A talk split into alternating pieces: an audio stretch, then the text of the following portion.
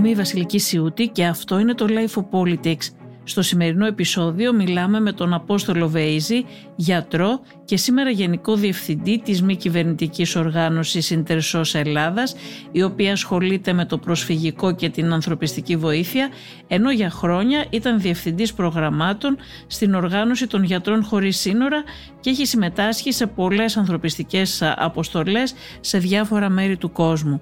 Με τον κύριο Βεΐζη συζητάμε για τον εμβολιασμό των προσφύγων και των μεταναστών στη χώρα μας, καθώς και των μεταναστών χωρίς χαρτιά, για τη δίκαιη και ισότιμη διανομή εμβολίων σε όλο τον κόσμο και ιδιαίτερα για την προσβασιμότητα στα εμβόλια στην Αφρική. Είναι τα podcast της LiFO. Κύριε Βεΐζη, ασχολείστε με την προσπάθεια για τον εμβολιασμό κατά της COVID-19 όλων των προσφύγων και μεταναστών που βρίσκονται στην Ελλάδα. Θα θέλατε να μας δώσετε μια εικόνα για την κατάσταση; Ε, να σας ευχαριστήσω καταρχάς για την ε, πρόσκληση και να σας πω ότι το ζήτημα της πρόσβασης, προσβασιμότητας σε διαγνωστικά εμβόλια και φάρμακα σε παγκόσμιο επίπεδο είναι κάτι το οποίο ε, και προσωπικά σε πάνω από 25 χρόνια στα πλαίσια της δικής μου πορείας ε, το έχουμε εντοπίσει συστηματικά και έχουμε κάνει τις ανάλογες αναλύσεις γιατί συμβαίνει και ποια είναι τα εμπόδια που πρέπει να ξεπεράσουμε ως κοινωνία για να μπορέσουμε να έχουμε και την υγεία αλλά και την δημόσια υγεία ε, για όλο τον κόσμο. Όσο αφορά τους ανθρώπους οι οποίοι είναι σε μετακίνηση, οι ανθρώπους οι οποίοι είναι εγκλωβισμένοι, τους ετούντες άσυλο, τους πρόσφυγες και τους ανθρώπους χωρίς χαρτιά, οι επιπτώσεις ε, της COVID-19 ήταν μεγαλύτερες από, τις, ε, από το γενικό πληθυσμό και αυτό έχει καταγραφεί και σε άλλες ευρωπαϊκές χώρες. Όσο αφορά την Ελλάδα δεν έχουμε συστηματικά ε, στοιχεία τα οποία να μπορούμε να το αποδείξουμε. Υπάρχουν κάποια στοιχεία τα οποία αναφερθήκαν κάποια στιγμή από την ΠΟΕΔΗΝ που αναφερόταν για τους ε, ε, ανθρώπους οι οποίοι ήταν στις μονάδες αυξημένης φροντίδας αλλά και στις μονάδες εντατικής θεραπείας όπου ε, στην πλειοψηφία τους πάνω από μισού από τους ανθρώπους ήταν ε, τούντες άσυλο, μετανάστες και πρόσφυγες που ερχόντουσαν είτε από δομές είτε από ανθρώπους που ζούσαν στο κέντρο της Αθήνας. Εμείς όμως από τη δική μας πλευρά ως Ίντες, ως συνεργασία και με άλλους ακαδημαϊκούς ε, κάναμε μία μελέτη Τη μελέτη η οποία ε, την ανακοινώσαμε στο Lancet και είχε βγει και στο ελληνικό τύπο. Αυτή η μελέτη αφορούσε την ανάλυση των στοιχείων που, ε, των ε, ετούντων άσυλων και των προσφύγων που ζούσαν σε δομές φιλοξενίας στα νησιά είτε στην ενδοχώρα, ε, βασιζόμενοι στα στοιχεία τα οποία είχε ήδη ε, βγάλει ο ΟΔΗ, καλύπτοντας την περίοδο από το Φεβρουάριο του 2020 όπου είχαμε την άφηξη του, του COVID στην Ελλάδα μέχρι και τον Νοέμβριο του 2020. Τα στοιχεία αυτά ε, μας δείχνουν ότι οι επιπτώσεις για τους ανθρώπους οι οποίοι ζουν στα νησιά ε, στις δομές είναι τρεις φορές επάνω σε σχέση με τον γενικό πληθυσμό και για τους ανθρώπους οι οποίοι ζουν στις δομές στην ενδοχώρα ήταν δυόμιση φορές επάνω. Ο λόγος ήταν καθαρά ο, ο τρόπος που αυτοί οι άνθρωποι ε, ε, παραμένουν σε αυτές τις δομές, όπου οι δομές από μόνοι τους είναι ο ορισμός του συνοστισμού. Είχαν αποκλειστεί ήταν η πρώτη ομάδα του πληθυσμού στην Ελλάδα που αποκλείστηκε τις μετακινήσεις ε, και είχαμε τα lockdown από τις 17 Μαρτίου σε σχέση με το γενικότερο πληθυσμό. Ενώ τα πράγματα αλλάξαν το γενικότερο πληθυσμό και υπήρχαν ε, μετακινήσεις των ανθρώπων, οι άνθρωποι συγκεκριμένοι παραμένανε και παραμένουν σε αυτόν τον ε, μηχανισμό αποκλεισμού. Άρα, στην ουσία, στην πραγματικότητα, μπορεί να μην είχαμε μεγάλο αριθμό θανάτων ε, στις δομές συγκεκριμένες, αλλά επιπτώσεις της νόσου ήταν μεγαλύτερος. Ο μεγάλος αριθμός θανάτων που δεν υπήρξε, ίσως ήταν και λόγω της ηλικίας, επειδή είναι πιο νέοι άνθρωποι, έτσι δεν είναι; Ε, αν θέλουμε να το αναλύσουμε αυτό, πιθανό να είναι ε, ότι στην πλειοψηφία τους ήταν νέοι άνθρωποι. Οπότε, όπως έχει αποδείξει και η επιστημονική έρευνα παγκοσμίως μέχρι αυτή τη στιγμή, οι επιπτώσεις σε νέες ηλικίες ήταν λίγο καλύτερα. Παρ' όλα αυτά, όμως, οι, ε, οι μεγάλες επιπτώσεις όσον αφορά ε, την νόσο την ίδια ε, ήταν κάτι το οποίο ήταν, είναι απαράδεκτο και νομίζω ότι είναι κάτι το οποίο μπορούσε κανείς να το αποφύγει γιατί τότε ε, ε, ως ε, ο κοινωνία των πολιτών έχοντας και τα στοιχεία στη διάθεσή μας είχαμε ζητήσει από την ελληνική κυβέρνηση και υπήρχε η δέσμευση η αρχική ότι οι 2.400 άνθρωποι που ανήκαν σε ευάλωτες ομάδες ή ήταν μεγαλύτερης ηλικίας θα μεταφερόντουσαν από τα νησιά, από τις δομές στην ενδοχώρα ή στα ίδια τα νησιά σε ασφαλές δομές όπου υπήρχε μεγαλύτερη ασφάλεια για αυτούς τους ανθρώπους. Αυτή η μετακίνηση δεν ολοκληρώθηκε ποτέ στο σύνολό τους. Οπότε στην ουσία υπήρχαν δυνατότητες και υπάρχουν δυνατότητες. Προς τα τέλη Νοεμβρίου του 2020, όπου ο Υπουργός Υγείας τότε, ο κ. Κικίλιας, είχε δηλώσει ότι η ομάδα των προσφύγων και των μεταναστών ε, που ζουν στις δομές είναι μια ομάδα προτεραιότητας στα πλαίσια του εθνικού σχεδιασμού και ότι θα ξεκινήσει ο εμβολιασμός τους από τις ομάδες του ΕΟΔΗ. Ένας εμβολιασμός ο οποίος ξεκίνησε μόνο τον Ιούνιο του 2021. Με τα στοιχεία που έχουμε στη διάθεσή μας από τις 26 Δεκεμβρίου, 36% των ανθρώπων που είναι στις δομές έχει εμβολιαστεί, 39% των ανθρώπων οι οποίοι ζουν στις δομές του εστία στα διαμερίσματα έχει εμβολιαστεί και μόνο ένα 6,5 έχει κάνει και την αναμεστική δόση. Άρα το, ποσοστό, το ποσοστό είναι πολύ μικρότερο από αυτό του γενικού πληθυσμού στην Ελλάδα. Είναι σχεδόν το μισό, έτσι; Είναι μια πραγματικότητα. Και εδώ δεν αναφερόμαστε στους ανθρώπους ε, χωρίς χαρτιά. Η, το Μάιο του 2021 υπήρχε μια εγκύκλειος η οποία επέτρεπε στους ανθρώπους οι οποίοι ε, είχαν ταυτοποιητικά έγγραφα, όχι νομιμοποιητικά έγγραφα, να, μέσω των ΚΕΠ να μπορούν να βγάλουν ε, ΠΑΜΚΑ για να γίνει ο κωδικός τους εμβολιασμός. Αργότερα μετά από την πίεση και την, της, ε, της κοινωνίας των πολιτών και εμείς ως Ίντερσος έχουμε ξεκινήσει μια εκστρατεία από την 1η Αυγούστου του 2021 η οποία είναι σε εξέλιξη. Μια, μια εκστρατεία η ονομάζεται Εμβόλια για Όλους ε, και σε αυτή την εκστρατεία συνεργαστήκαμε και συνεργαζόμαστε με το Φόρουμ Μεταναστών και το Φόρουμ Προσφύγων για να φτάσουμε σε όλες τις κοινότητες. Ε, οι άνθρωποι χωρίς χαρτιά δεν έχουν πρόσβαση και στο σύστημα υγείας, έτσι δεν είναι; Θα φτάσουμε και σε αυτό το σημείο. Το ζήτημα του εμβολιασμού του πληθυσμού των ανθρώπων, είτε είναι άσυλο, είτε μετανάστες, είτε πρόσφυγες, είχε να κάνει καταρχάς πώς αυτοί οι άνθρωποι ενταχθήκαν ή όχι στον σχεδιασμό της ελληνικής πολιτείας. Αυτοί έχουν εμβολιαστεί τελικά. Ποια είναι η εικόνα ε, για αυτούς τους ανθρώπους, κύριε Βέιζη; Έχουν εμβολιαστεί. Δεν θα έχουν εμβολιαστεί. Ενώ τι έχει γίνει με αυτούς, έχετε ε, και σε σχέση με τη δική σας τη δράση, ε, έχει κάποια αποτελέσματα; Το αποτέλεσμα όλων αυτών των ενεργών που έχουμε κάνει μέχρι τώρα, έχουμε, έχουμε την δυνατότητα αυτή τη στιγμή να υπάρχει ένα θεσμικό πλαίσιο το οποίο ψηφίστηκε τέλη Σεπτεμβρίου, που επιτρέπει την έκδοση ΠΑΜΚΑ και από, τις, ε, από τους Δήμους και από τα κέντρα ένταξης μεταναστών. Δεύτερον, επιτρέπει στις οργανώσεις της κοινωνίας των πολιτών να πάρουν μέρος στον εμβολιασμό αυτών των ομάδων. Οπότε ένα θεσμικό πλαίσιο το οποίο βελτιώνει κάπως τα πράγματα και για πρώτη φορά αναφερόταν ε, σε αυτό το θεσμικό πλαίσιο η μη σύλληψη, η μη απέλασή τους κατά τη διάρκεια του εμβολιασμού ή κατά τη διάρκεια που κάποιος θα πάει να πάρει το πιστοποιητικό εμβολιασμό. Ε, ο αριθμός των ανθρώπων χωρίς χαρτιά είναι. Πρώτα απ' όλα δεν γνωρίζουμε τον, τον ακριβή αριθμό αυτών των ανθρώπων. Είναι πάρα πολύ μικρό ποσοστό που έχει εμβολιαστεί.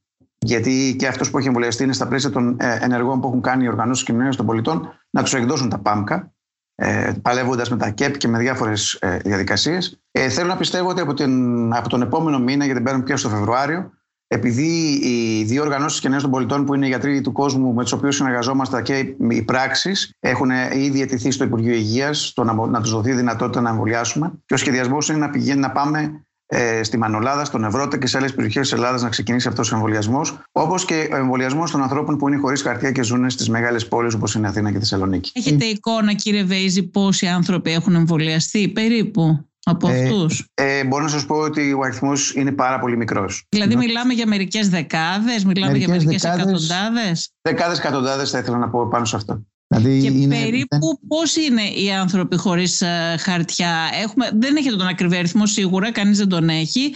Αλλά αν έχετε μία ιδέα από την εμπειρία σας, μια εκτίμηση. Να σας πω κάτι. Η τελευταία εκτίμηση που έχω ακούσει από τον Υπουργό Μετανάστευσης και Ασύλου της Ελληνικής Δημοκρατίας αναφερόταν σε 150.000 ανθρώπους. Αλλά αν μιλάμε για ανθρώπους χωρίς χαρτιά, α, επειδή είναι μια πάρα πολύ μεγάλη έννοια, Μπορεί να σας πω ότι υπάρχουν άνθρωποι που δεν έχουν κανένα χαρτί επάνω τους, ούτε ταυτοποιητικό, δεν μιλάμε για νόμιμα έγγραφα κτλ.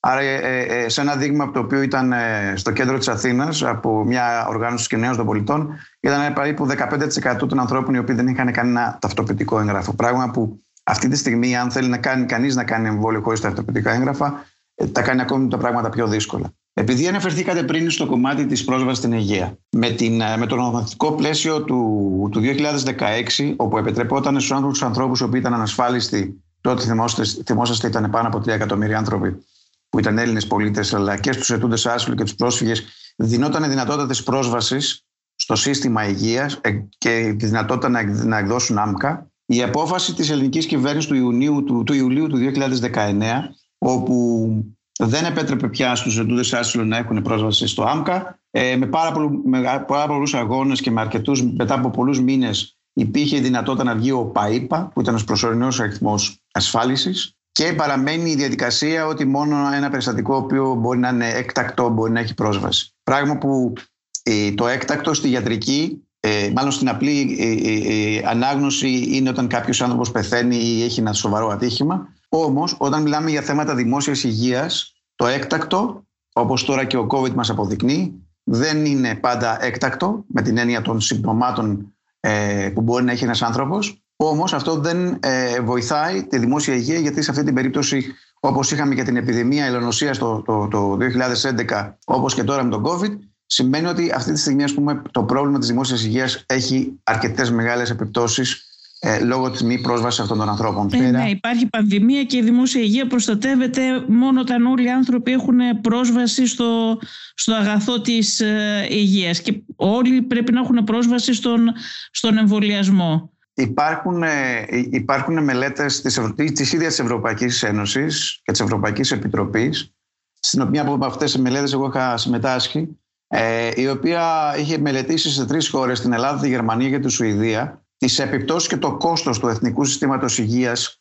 με την πρόσβαση ή μη των χωρίς χαρτιά. Και η μελέτη συγκεκριμένη ε, είχε αποδείξει ε, και υπάρχει, η, τι είχε οργανωθεί από τη ΦΡΑ τότε, ε, σαν μελέτη, υπάρχει και είναι διαθέσιμη που αποδεικνύει ότι σε βάθος χρόνου το κόστος της πρόσβασης ενός ανθρώπου χωρίς χαρτιά είναι μικρότερο από το κόστος της μη πρόσβασης. Αν μου επιτρέψετε να σας δώσω ένα παράδειγμα. Ένας άνθρωπος ο οποίος μπορεί να έχει υπέρταση και χρειάζεται μια θεραπεία η οποία κοστίζει 20 ευρώ το μήνα, αν υπολογίσουμε το χρόνο θα είναι περίπου 360 ευρώ το κόστος θεραπείας. Ένας άνθρωπος ο οποίος δεν έχει πρόσβαση στη θεραπεία και οι επιπτώσεις της υπέρτασης είναι το να είναι μια αρρύθμιστη υπέρταση, η οποία μπορεί να υπάρχουν επιπτώσεις είτε ενός εγκεφαλικού είτε ενός καρδιακού επεισοδίου, το κόστος είναι ε, πάρα πολύ μεγάλο για το εθνικό σύστημα υγείας. Και εδώ, όταν μιλάμε για την πρόσβαση στην υγεία πέρα του ενός ανθρώπινου δικαιώματος, είναι σημαντικό να δούμε ότι σε βάθος χρόνου οι ενέργειες οι οποίες πρέπει να γίνουν για την πολιτεία είναι για την ένταξη αυτών των ανθρώπων στην κοινωνία. Η ένταξή τους, όπως έγινε τη δεκαετία του 90, απέδειξε ότι αυτοί οι άνθρωποι όχι μόνο έχουν πρόσβαση στο σύστημα υγείας, από την άλλη προσφέρουν στο εθνικό σύστημα υγείας με τις εισφορές τη δικές τους. Γι' αυτό σας θυμίζω ότι τον, το δεκαετία του 90 που είχαμε το πρώτο, την πρώτη μετακίνηση των ανθρώπων προς την Ελλάδα, μέχρι το 1997 που ξεκίνησε η πρώτη νομοποίησή τους, ε, όλοι αυτοί οι άνθρωποι ήταν αόρατοι και η ενέργεια τη κοινωνία των πολιτών με τα πολυιατρία στο κέντρο της Αθήνας και της Θεσσαλονίκη έδωσε δυνατότητα της αναγνώρισης αυτών των ανθρώπων και η πίεση συνολικά έδωσε το αποτέλεσμα της νομοποίησης. Οπότε νομίζω ότι η νομοποίηση των ανθρώπων και η ένταξή τους στις κοινωνίες θα είναι και ένα μεγάλο ε, θετικό για τους ίδιους, για τις ίδιες τις κοινωνίες οι οποίες υποδέχονται αυτούς τους ανθρώπους. Ήθελα να σας ρωτήσω επίσης, υπάρχουν στους ε, πρόσφυγες και στους μετανάστες προβλήματα σαν αυτά που έχουμε στον γενικότερο πληθυσμό στην Ελλάδα να μην θέλουν κάποιοι να εμβολιαστούν. Ε, θυμάμαι ένα περιστατικό με τον κύριο Τσιόδρα, νομίζω ήταν, πριν βγουν τα εμβόλια με τα τεστ ε, που υπήρχαν κάποια κρούσματα σε μια δομή στη Ριτσόνα, δεν θυμάμαι, μπορεί να κάνω και λάθος σχετικά με τη δομή, όπου υπήρχαν κάποιοι που δεν ήθελαν να, να κάνουν τεστ, για παράδειγμα, όπως υπάρχει και στο γενικότερο πληθυσμό υπήρχε αυτή η αντίδραση. Ε, υπάρχει κάτι αντίστοιχο εκεί ή όλοι επιθυμούν να εμβολιαστούν; Κυρία Σούτη, να τα πάρουμε τα πράγματα με μια σειρά. Ο πληθυσμός ευρύτερα έχει διάφορες ομάδες. Εμένα προσωπικά ως γιατρός δεν, δεν μου αρέσει να βάζω ομάδες ή να βάζω κατηγορίες ανθρώπων είτε είναι άνθρωποι, παιδιά μεγάλης ηλικίας, είτε είναι πρόσφυγες. Όχι, το ρωτάω αυτό για το αν θα πρέπει να, να γίνει κάποια καμπάνια. Σας... Ξέρετε, και το λέω. Όμω θα πρέπει να γίνει κάποια ιδιαίτερη καμπάνια και για αυτόν τον πληθυσμό, τον προσφυγικό και τον μεταναστευτικό, για τα ωφέλη του εμβολιασμού. Όπως γίνεται αυτό... και στο γενικότερο πληθυσμό. Ακριβώς. Επάνω σε αυτό ήθελα να απαντήσω. Λοιπόν, τις διαφορετικές ομάδες του πληθυσμού που έχουμε θα πρέπει να γίνεται η προσαρμογή του μηνύματος η προσαρμογή του μηνύματος με τον τρόπο που καταλαβαίνει κανείς καλύτερα και παράλληλα στη γλώσσα που καταλαβαίνει κανείς καλύτερα. Εμείς ως Ελλάδα είμαστε από τις χώρες που τουλάχιστον σε εθνικό επίπεδο, και δεν μιλάμε για τις ενέργειες που μπορεί να έχουν γίνει από τις ίδιες ομάδες των προσφύγων ή από τι οργανώσεις κοινωνίας των πολιτών, όπου η, η καμπάνια ενημέρωσης είναι μόνο στα ελληνικά. Άρα, στην ουσία, στην πραγματικότητα, δεν είναι μια καμπάνια η οποία έχει προσαρμοστεί για τους πληθυσμούς, οι οποίοι μιλάνε μια διαφορετική γλώσσα και έρχονται από μια, ένα διαφορετικό υπόβαθρο. Δεύτερον, Να σας πω ότι όταν το Μάρτιο του 2020 ε, οι άνθρωποι μπήκαν σε lockdown και έγινε αποκλεισμό του δικό τους στις δομές, θεωρώντας ότι οι, αυτοί οι άνθρωποι τους κλείνουν στις δομές για να μην κολλήσει ο, γενικός, ο τοπικός πληθυσμός, ε, θεωρήσαν και θεωρούν ότι ε, βάζοντας τους ανθρώπους σε αυτές τις συνθήκες, ε, είναι μια ποινικοποίησή τους. Οπότε στην ουσία δεν δείχναν την εμπιστοσύνη σε ένα κράτος το οποίο αυτή τη στιγμή δεν τους εξηγεί για ποιο λόγο τους εγκλωβίζει σε αυτές τις δομές, σε αυτές τις συνθήκες που υπάρχουν. Τρίτον, όταν ξεκινάς έναν εμβολιασμό για τον πληθυσμό και έρχεσαι και λες ότι είστε η πρώτη ομάδα και μετά, επειδή είχαν ακουστεί και στην κοινωνία μας τα ζητήματα με το Άστρα, Ζένεκα κτλ., όταν ξεκίνησε ο εμβολιασμός, ο κόσμος αναρωτιόταν αν η καθυστέρηση αυτή είναι επειδή θέλουν να μας κάνουν πειράματα ή να μας δώσουν κάτι διαφορετικό. Οπότε, βεβαίως και υπάρχουν άνθρωποι στις δομές οι οποίοι είχαν άρνηση να εμβολιαστούν. Στην πλειοψηφία όμως θέλουν να εμβολιαστούν και δεν μπορούν να εμβολιαστούν. Οπότε έχει να κάνει πράγματι με ένα μήνυμα το οποίο εμείς έχουμε ζητήσει να υπάρχει σε εθνικό επίπεδο όπως υπάρχει και σε άλλες χώρες, σε όλες τις γλώσσες, τις πιθανές, να εξηγηθεί με τον, με τον καλύτερο τρόπο για να μπορούμε να έχουμε περισσότερους ανθρώπους οι οποίοι θα φτάσουν στο κομμάτι του εμβολιασμού. Εμείς με την καμπάνια που κάναμε για τα εμβόλια για όλους και σε συνεργασία με τις κοινότητες, είδαμε ότι πάρα πολλοί άνθρωποι, όταν το μήνυμα ήρθε στη γλώσσα τους, ε, έγινε επικοινωνία και λυθήκαν διάφορες απορίες που μπορούσαν για την νόσο, αυξήθηκε ο αριθμός των ανθρώπων οι οποίοι πράγματι πήγαν και εμβολιαστήκαν. Οπότε νομίζω ότι η εμπειρία σε παγκόσμιο επίπεδο δείχνει ότι όταν το μήνυμα είτε αφορά ένα φάρμακο είτε αφορά ένα εμβόλιο είναι μελετημένο, προσαρμοσμένο και μεταφέρεται με τον καλύτερο τρόπο και ε, εξηγείται στους ανθρώπους τη δική τους τη γλώσσα. Κάποιοι άνθρωποι θέλουν μήνυμα στην τηλεόραση, κάποιοι στο ραδιόφωνο, κάποιοι στο WhatsApp, κάποιοι θέλουν κάτι να μείνει ζωγραφιστό. Νομίζω ότι έτσι πετυχαίνεις ένα μεγαλύτερο ποσοστό των ανθρώπων οι οποίοι θα εμβολιαστούν. Κύριε Βεϊζή, θέλω να σας ρωτήσω, επειδή εσείς ε, έχετε την εικόνα και έχετε δουλέψει κι εσείς ο ίδιος στην ε, Αφρική ως, ε, ως γιατρός, έχετε συμμετάσχει σε αποστολές, έχετε την εικόνα, θα ήθελα να μας πείτε τι συμβαίνει εκεί σε σχέση με την, με την πανδημία. Καταρχάς να σας πω ότι σήμερα είναι η Παγκόσμια Μέρα των ξεχασμένων νοσημάτων, νοσήματα τα οποία κυρίως έχουν επίπτωση στην Αφρική ε, και στοιχίζουν την, τη, τη ζωή 1,7 δις ανθρώπων. Νοσήματα τα οποία έχουν αφαιθεί στην, χωρίς καμία μελέτη, έχουν αφαιθεί χωρίς καμία αντιμετώπιση γιατί είναι για τους ανθρώπους που δεν μας αφορούν. Δεν χτυπάνε τη δική μας την πόρτα. Όταν είχαμε την, ε, την πανδημία του, όταν το είχαμε το ξεκίνημα της πανδημίας του COVID,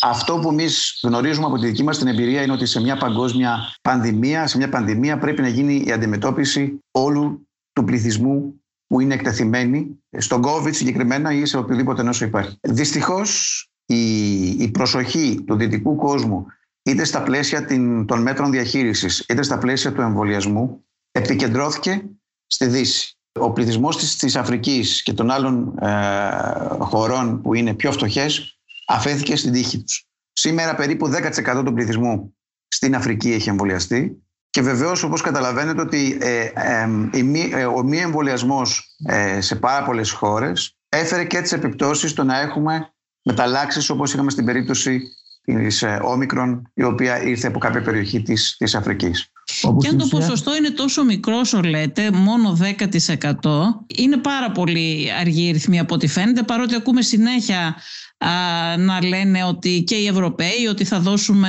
ε, μεγαλύτερη έμφαση στο να εμβολιαστούν ε, στην Αφρική και θα στείλουμε εμβόλια κτλ. Αν το ποσοστό είναι 10% όπως λέτε παραμένει τραγικά μικρό και μάλλον η όμικρον δεν θα είναι και η τελευταία παραλλαγή. Στο ξεκίνημα της πανδημίας ε, ως κοινωνία των πολιτών είχαμε ξαναφωνάξει πάλι δυνατά λέγοντας ότι ο COVID μας θυμίζει άλλη μια φορά ότι η πρόσβαση στα φάρμακα και στα εμβόλια και στα θέματα δημόσιας υγείας δεν πρέπει να γνωρίζει πατέντες. Δυστυχώς η Δύση και η παγκόσμια κοινότητα είναι, ε, έχει εγκλωβιστεί στα χέρια των πατεντών των εταιριών, εταιριών τις οποίες εμείς τις πληρώνουμε και πρέπει να γνωρίζω ότι 83% της έρευνας και της ανάπτυξης για φάρμακα και εμβόλια γίνεται με χρήματα δημοσίου. Οι κυβερνήσεις της Ευρωπαϊκής ε, ε, Ένωσης και των ΗΠΑ ήταν οι πρώτες, όπως και η Ιαπωνία και η Αυστραλία, ήταν οι πρώτες οι οποίες βεβαίως φέραν αντίρρηση στην πρωτοβουλία που ήρθε από χώρες όπως ήταν η Νότια Αφρική και η Ινδία, που ζητήσανε να μην υπάρχει πατέντα και να βρεθεί ένας τρόπος όπου η μαζική παραγωγή εμβολίων θα έδινε τη δυνατότητα να εμβολιαστεί ένα μεγαλύτερος πληθυσμός ε, παγκοσμίως και να είχαμε, να είχαμε τα καλύτερα αποτελέσματα στη διαχείριση της πανδημίας. Η άρνηση της ε, Ευρώπης των ΗΠΑ και των πλουσιών χωρών έχει φέρει αυτές τις επιπτώσεις που βλέπετε και νομίζω ότι αυτή τη στιγμή αυτές οι επιπτώσεις θα, έχουν, θα είναι σε βάθος χρόνου. Και, και να γνωρίζετε ότι οι προσφορές ή οι δωρεές που γίνονται από τις χώρες της Δύσης δεν λύνουν το πρόβλημα που είναι μόνιμο και αναγκαίο για αυτούς τους πληθυσμούς. Όταν στην Ευρώπη συζητάμε την τέταρτη δόση, μιλάμε για ανθρώπους οι οποίοι αυτή τη στιγμή, όπως σας είπα, στην Αφρική ένα 10% δεν έχουν καν γνωρίσει την πρώτη δόση που θα έπρεπε να σώσει αυτούς τους ανθρώπους. Όταν έχουμε μόνο 10%, φανταστείτε ότι υπάρχουν εκατομμύριοι συνάδελφοι υγειονομικοί, οι οποίοι αυτή τη στιγμή δίνουν τη μάχη στην πρώτη γραμμή χωρίς να έχουν εμβολιαστεί οι ίδιοι. Δηλαδή... Όσοι κάνει υγειονομικοί δεν έχουν εμβολιαστεί ε, στην βέβαια. Αφρική, δηλαδή. Όχι, βέβαια. Και παράλληλα, με αυτές οι δωρεές που πολλές φορές το, το έχει κάνει και η ελληνική κυβέρνηση, παρουσιάζονται ως σωτήριο μέσος ότι αυτή είναι ένα όπλο της διπλωματίας που χρησιμοποιείται. Είναι, είναι απαράδεκτο ότι το 2022 μιλάμε για ελεημοσύνη στα θέματα υγείας. Νομίζω ότι Είχαμε δει πρόσφατα και τον κύριο Δένδια στην Αφρική να, να πηγαίνει κάποια εμβόλια όπως το παρουσίασαν κτλ. Αυτά τι είναι, είναι πολύ μικρές ποσότητες; Είναι μικρές ποσότητες, οι οποίες στην ουσία στην πραγματικότητα δεν καλύπτουν ούτε τις τις ε, ανάγκες ε, τις βασικές του, του, του, του υγειονομικού προσωπικού. Κοιτάξτε να δείτε, ε, ε, η, η, η, παγκόσμια κοινότητα και οι άνθρωποι δεν χρειάζονται ελεημοσύνη. Δουλεύοντας με τους γιατρούς χωρίς σύνορα στην εκστρατεία που ξεκινάγαμε το, το 1999, μετά από τον Νόμπελ Ειρήνης, είχαμε καταγράψει και είχαμε αποδείξει παγκοσμίως ότι ο λόγος που αυτή τη στιγμή οι άνθρωποι δεν έχουν πρόσβαση διαγνωστικά σε εμβόλια σε φάρμακα είναι πρώτον επειδή οι πατέντες δεν το επιτρέπουν. Το ξέρετε ότι ένα φάρμακο και ένα εμβόλιο έχει πατέντα η οποία είναι 20 χρόνια.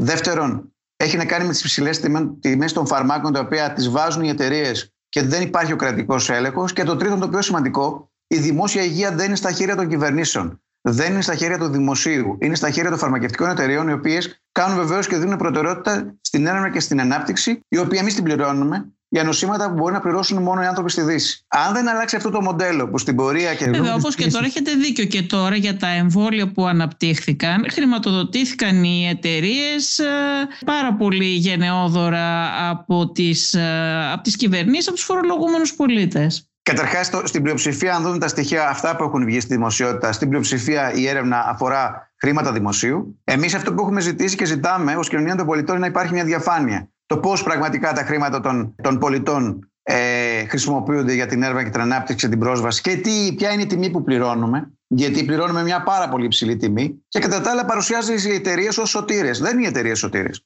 Τα εμβόλια ανήκουν στον κόσμο και ο κόσμος τα πληρώνει. Αυτό που ακούτε κατά τα διαστήματα ότι τα εμβόλια είναι του λαού, είναι του λαού. Και όπως τα φάρμακα είναι του λαού. Το θέμα είναι ότι ο κόσμος θα πρέπει να, να αναζητήσει από τις κυβερνήσεις που τους πληρώνει γιατί αυτή τη στιγμή οι κυβερνήσεις κάνουν τη διαχείριση της καθημερινότητας της ζωής μας να μπορούν να έχουν ευθύνη για τη δική μας την υγεία και τη δημόσια υγεία. Άρα το να ζητούμε φάρμακα, εμβόλια και πρόσβαση δεν είναι πολυτέλεια, είναι δικαίωμά μας. Και αυτή τη στιγμή ε, μπορώ να σας πω παράλληλα ότι η δική μας ιστορία στο πεδίο των αποστολών έχει αναδείξει και, έχει αναδείξει και για το HIV-AIDS ποια ήταν η πραγματικότητα, γιατί σας θυμίζω ότι και τότε ο Παγκόσμιος Οργανισμός Υγείας είχε μιλήσει για μια παγκόσμια πανδημία, η οποία συνεχίζεται και εκατομμύρια άνθρωποι αυτή τη στιγμή πεθαίνουν και δεν έχουν πρόσβαση στα φάρμακα για το HIV-AIDS. Όπου τότε η χρήση των γενοσύμων ε, και ο ανταγωνισμός έφερε τη μείωση των τιμών και την πρόσβαση των ανθρώπων στη θεραπεία. Στη Δύση, βέβαια, έτσι, γιατί στην Αφρική και εκεί τα πράγματα δεν είναι πάλι όπως θα έπρεπε.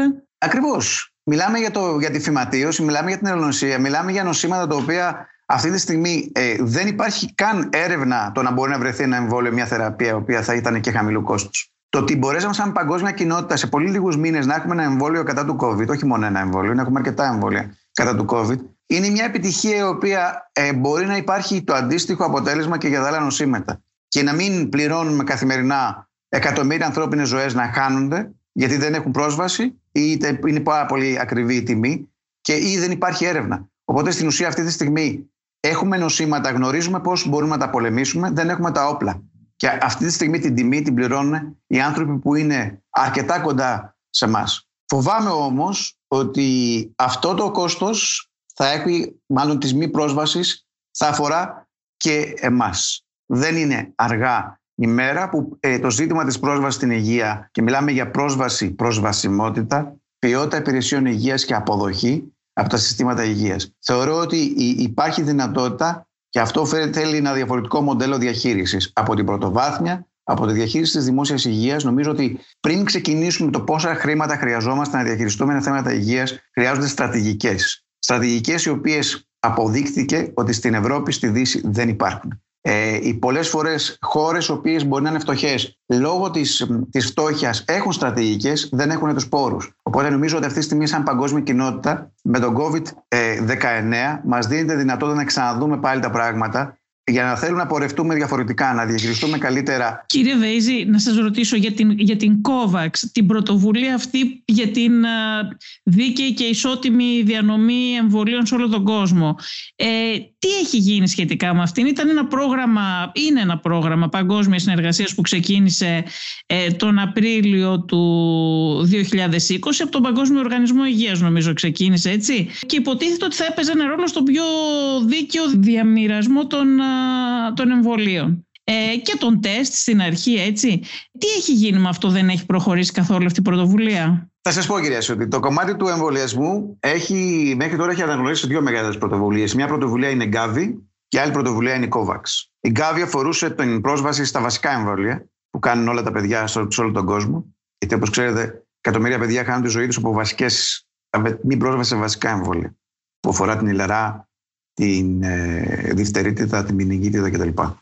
Άρα υπήρχε η πρωτοβουλία Γκάβη, η οποία πραγματικά λόγω ότι ε, μπορούσε να κάνει μια διαπραγμάτευση τιμής με τις εταιρείες, μπορούσε να αποκτήσει παράλληλα μια χαμηλότερη τιμή, άρα να μπορεί να διαθέσει ε, το εμβόλιο, τα εμβόλια τα συγκεκριμένα στις χώρες. Η πρωτοβουλία COVAX ήταν μια και αυτή μια θετική πρωτοβουλία. Ω σύνθεσο, εμείς συμμετέχουμε στην υλοποίηση προγραμμάτων, είτε αφορά το, το Ιράκ, είτε αφορά την Ιγυρία κτλ.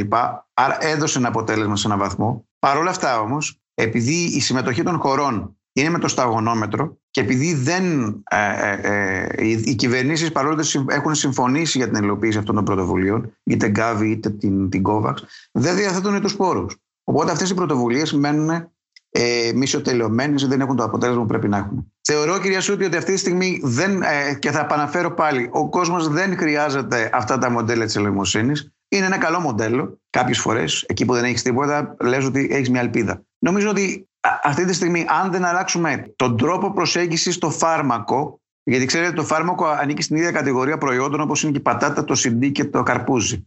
Άρα το φάρμακο ανήκει στη διαδικασία του εμπορίου. Το φάρμακο δεν μπορεί να είναι εμπόριο. Και ξέρετε, οι, οι, οι, οι κυβερνήσεις της Δύσης με την συμφωνία της Ντόχα που υπήρχε ε, το 2001 δώσαν τη δυνατότητα σε παγκόσμιο επίπεδο όταν υπάρχει ένα ζήτημα ε, δημόσιας υγείας να σταματήσουν την ύπαρξη της πατέντας και να κάνουν χρήση ε, τη μη, μη πατέντας για τη διαχείριση μιας κρίσης. Την έχουν υλοποιήσει όμως και εφαρμόσει μόνο όταν η πανδημία χτυπάει τη δική μας την πόρτα της Δύσης. Να σας ρωτήσω εδώ, επειδή ήσασταν και στους γιατρούς χωρίς σύνορα όταν ξέσπασε η πανδημία τότε, ε, με τον έμπολα, ε, τι, τι είχε γίνει και πώς κατάφεραν να τον περιορίσουν; Ποια ήταν η εμπειρία από, από αυτή την πανδημία; Εντάξει, το κομμάτι επιδημία. Της, επιδημία, ναι. Στο κομμάτι της επιδημίας του έμπολα ε, στις ε, χώρες της Δυτικής Αφρικής το 2015 η εμπειρία δική μας τότε δουλεύοντας με τους γιατρούς χωρίς σύνορα ήταν ε, μια πάρα πολύ δύσκολη εμπειρία. Γιατί για 8 μήνες αφαιθήκαμε μόνοι μας. Δηλαδή, μόνο οι ομάδε των γιατρών χωρίς σύνορα ήταν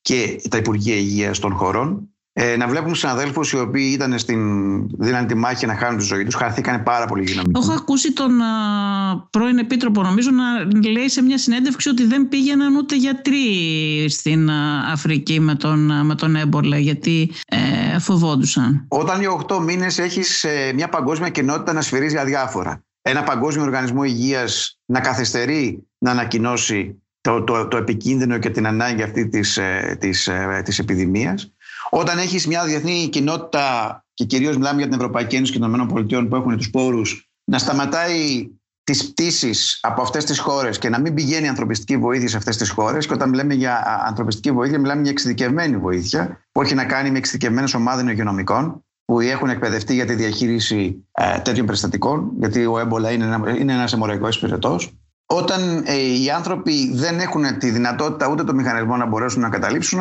άρα στην ουσία στην πραγματικότητα οι πάνω από 12.000 ανθρώπινες ζωές που χαθήκανε ε, στις τρεις χώρες συγκεκριμένες, αφαιθήκαν μόνοι τους. Άρα ο λόγος που εμείς ως κοινωνία σε παγκόσμιο επίπεδο σωθήκαμε από τον έμπολα ήταν ότι περικυκλώσαμε και αποκλείσαμε αυτούς τους ανθρώπους από όλο τον υπόλοιπο κόσμο και τους αφήσαμε να μάχονται μόνοι τους με λίγους ε, ανθρώπους που ήταν κυρίως από, την, από τους Ιωτού Χωρί και άλλες οργανώσεις να δίνουν αυτή την, τη δύσκολη μάχη. Άρα όταν η Ευρώπη λέει ότι δεν, ε, δεν επέτρεψε τον έμπολα να έρθει στην πόρτα μας, αυτό είναι ένα, ένα μεγάλο ψέμα, γιατί στην πραγματικότητα ναι, δεν ήρθε το έμπολα μαζικά. Είχαν περιστατικά έμπολα που φτάσαν στην Ευρώπη, είτε από ανθρώπους οι οποίοι ήταν ιεραπόστολοι ή στρατιωτικοί ή υγειονομικοί που δουλεύαν στις περιοχές της Αφρικής αυτέ, είτε στις ΗΠΑ. Παρ' όλα αυτά όμως είναι πάρα πολύ ε, ε, δύσκολο το να βλέπεις ε, ανθρώπους να κάνουν τη ζωή τους καθημερινά και εσύ απλώς να βλέπεις από τις οθόνες της τηλεόρασης για μια νόσο η οποία στην ουσία τη γνωρίζουμε ποια είναι και χρειαζόταν η επιδημία της Δυτικής Αφρικής, τουλάχιστον μετά την πίεση και των γιατρών χωρίς σύνορα, να έχουμε σήμερα τη δυνατότητα να υπάρχει ένα εμβόλιο και να υπάρχει μια θεραπεία. Το οποίο βεβαίως δεν έχει τη δυνατότητα πρόσβασης σε όλους, γιατί η τιμή είναι πάρα πολύ ακριβή. Ε, συμβολή της Ευρώπης, Ευρωπαϊκής Ένωσης δεν υπήρχε στον έμπολα, γιατί η Ευρώπη λέει ότι βοήθησε πάρα πολύ την Αφρική και έστειλε και μεγάλη ανθρωπιστική βοήθεια και όλα αυτά για να, για να αντιμετωπιστεί ο έμπολα. Για να αντιμετωπιστεί ο έμπολα θα έχει, πρέπει να, υπάρχουν και άνθρωποι οι οποίοι να τη χειριστούν αυτή την παροχή ανθρωπιστικής βοήθειας. Ναι, η Ευρώπη έστειλε γάντια, μάσκες, ε, σκηνές κτλ. Αλλά ποιος θα πρέπει να λειτουργήσει τη βοήθεια συγκεκριμένη; Η Ευρώπη καθυστέρησε να, να απαντήσει. Και νομίζω ότι αυτή τη στιγμή ε, έρχομαι και πάλι ότι σε ζητήματα τα οποία είναι, είναι δομικά, σε ζητήματα τα οποία αφορούν διαχείριση νοσημάτων, δεν μπορούμε να λειτουργήσουμε με ευκαιριακές απαντήσεις. Θα πρέπει να δούμε συστηματικές λύσεις. Υπάρχουν πάρα πολλά παραδείγματα και από την εμπειρία των γιατρών χωρίς σύνορα αλλά και άλλων οργανώσεων, όπου έχουν αποδείξει ότι δεν έχει κάτι διαφορετικό στην Αφρική. Αν και εφόσον εσύ ο ίδιος αποφασίζεις να διαχειριστείς τα προβλήματα τα οποία υπάρχουν. Βεβαίως, τα προβλήματα αυτά είναι συνολικά και πρέπει να διαχειριστούν σε πολλά επίπεδα. Από επίπεδο οικονομίας, από επίπεδο ε, ύπαρξης υγειονομικών. Καταρχάς, ξέρετε ότι οι, οι, υγειονομικοί είναι πολύ ελάχιστοι στις χώρες της Αφρικής. Οι περισσότεροι είναι οι άνθρωποι οι οποίοι η, η Δύση, η ίδια η Ευρώπη, η Δύση, τους παίρνει για τις δικές τους χώρες. Οπότε στην ουσία στην πραγματικότητα μιλάμε για ανύπαρκτες δομές, ανύπαρκτο προσωπικό και οπότε οι άνθρωποι χάνουν τη ζωή τους καθημερινά, όχι από ένα νόσημα και μόνο, μακάρι να ήταν μόνο ο COVID, είναι η ελονοσία, είναι η φυματίωση, είναι το HIV-AIDS, είναι η διάρκεια, είναι ο υποσυτισμός, ε, είναι πάρα πολλά. Ε, είναι αυτό που λέμε από φτωχός και μοίρα. Το νομίζω ότι νομίζω αυτή τη στιγμή δεν θα έπρεπε να συζητάμε για ανθρώπους να κάνουν τη ζωή τους από την πείνα όταν άλλοι άνθρωποι και από τον υποσυτισμό, όταν άλλοι άνθρωποι ας πούμε πολεμάνε το να, α, να χάσουν βάρος. Οπότε νομίζω ότι αυτή τη στιγμή ή σε πολλές χώρες τα φάρμακα να πετιούνται και από την άλλη οι άνθρωποι να μην έχουν πρόσβαση. Νομίζω ότι είναι ε, δικαίωμα, αλλά είναι και παράλληλα δίκαια διαχείριση από την, την πλευρά της κοινωνίας ε, το να επιτρέψουμε την πρόσβαση, την προσβασιμότητα και την ποιότητα υπηρεσιών υγείας σε όλους τους ανθρώπους. Είναι στα χέρια μας και νομίζω ότι αυτή τη στιγμή, αν περάσουμε τα εμπόδια της πατέντας και των υψηλών τιμών, νομίζω τα πράγματα μπορούν να αλλάξουν. Η πρόσβαση των ανθρώπων στα εμβόλια, στα διαγνωστικά μέσα, στα φάρμακα, δεν είναι πολυτέλεια. Είναι ένα δικαίωμα το οποίο θα πρέπει ως κοινωνία να το επιτρέψουμε, βγάζοντας στην άκρη τα εμπόδια τα οποία υπάρχουν, τα εμπόδια της πατέντας, τα εμπόδια των υψηλών τιμών φαρμάκων. Και νομίζω το σημαντικότερο είναι ότι οι κυβερνήσεις πρέπει να αναλάβουν την ευθύνη για τη δημόσια υγεία. Η δημόσια υγεία είναι ευθύνη, ευθύνη του δημοσίου και των κυβερνήσεων και όχι των φαρμακευτικών εταιριών. Οι φαρμακευτικές εταιρείες κάνουν τη δουλειά τους, από εκεί και πέρα δεν είναι υποχρέωσή τους. Η υποχρέωση είναι των κυβερνήσεων. Και ως κόσμος θα πρέπει να νοιαζόμαστε για μας, για τους άλλους και για όλους. Η δημόσια υγεία μας αφορά όλους. Κύριε Βέη, σας ευχαριστούμε πάρα πολύ. Ακούσατε τη Βασιλική Σιούτη και το Life of Politics, το οποίο φιλοξένησε τον γιατρό και γενικό διευθυντή της μη κυβερνητικής οργάνωσης Ιντερσός, Απόστολο Βέιζη. Στην παραγωγή και την επιμέλεια ήταν η Μερόπη Κοκκίνη και στην ηχοληψία ο Φέδωνας Κτενάς. Αν θέλετε να ακούτε τη σειρά podcast LiFO Politics της LiFO μπορείτε να μας ακολουθήσετε στο Spotify, στα Apple Podcast και στα Google Podcast. Είναι τα podcast της LiFO.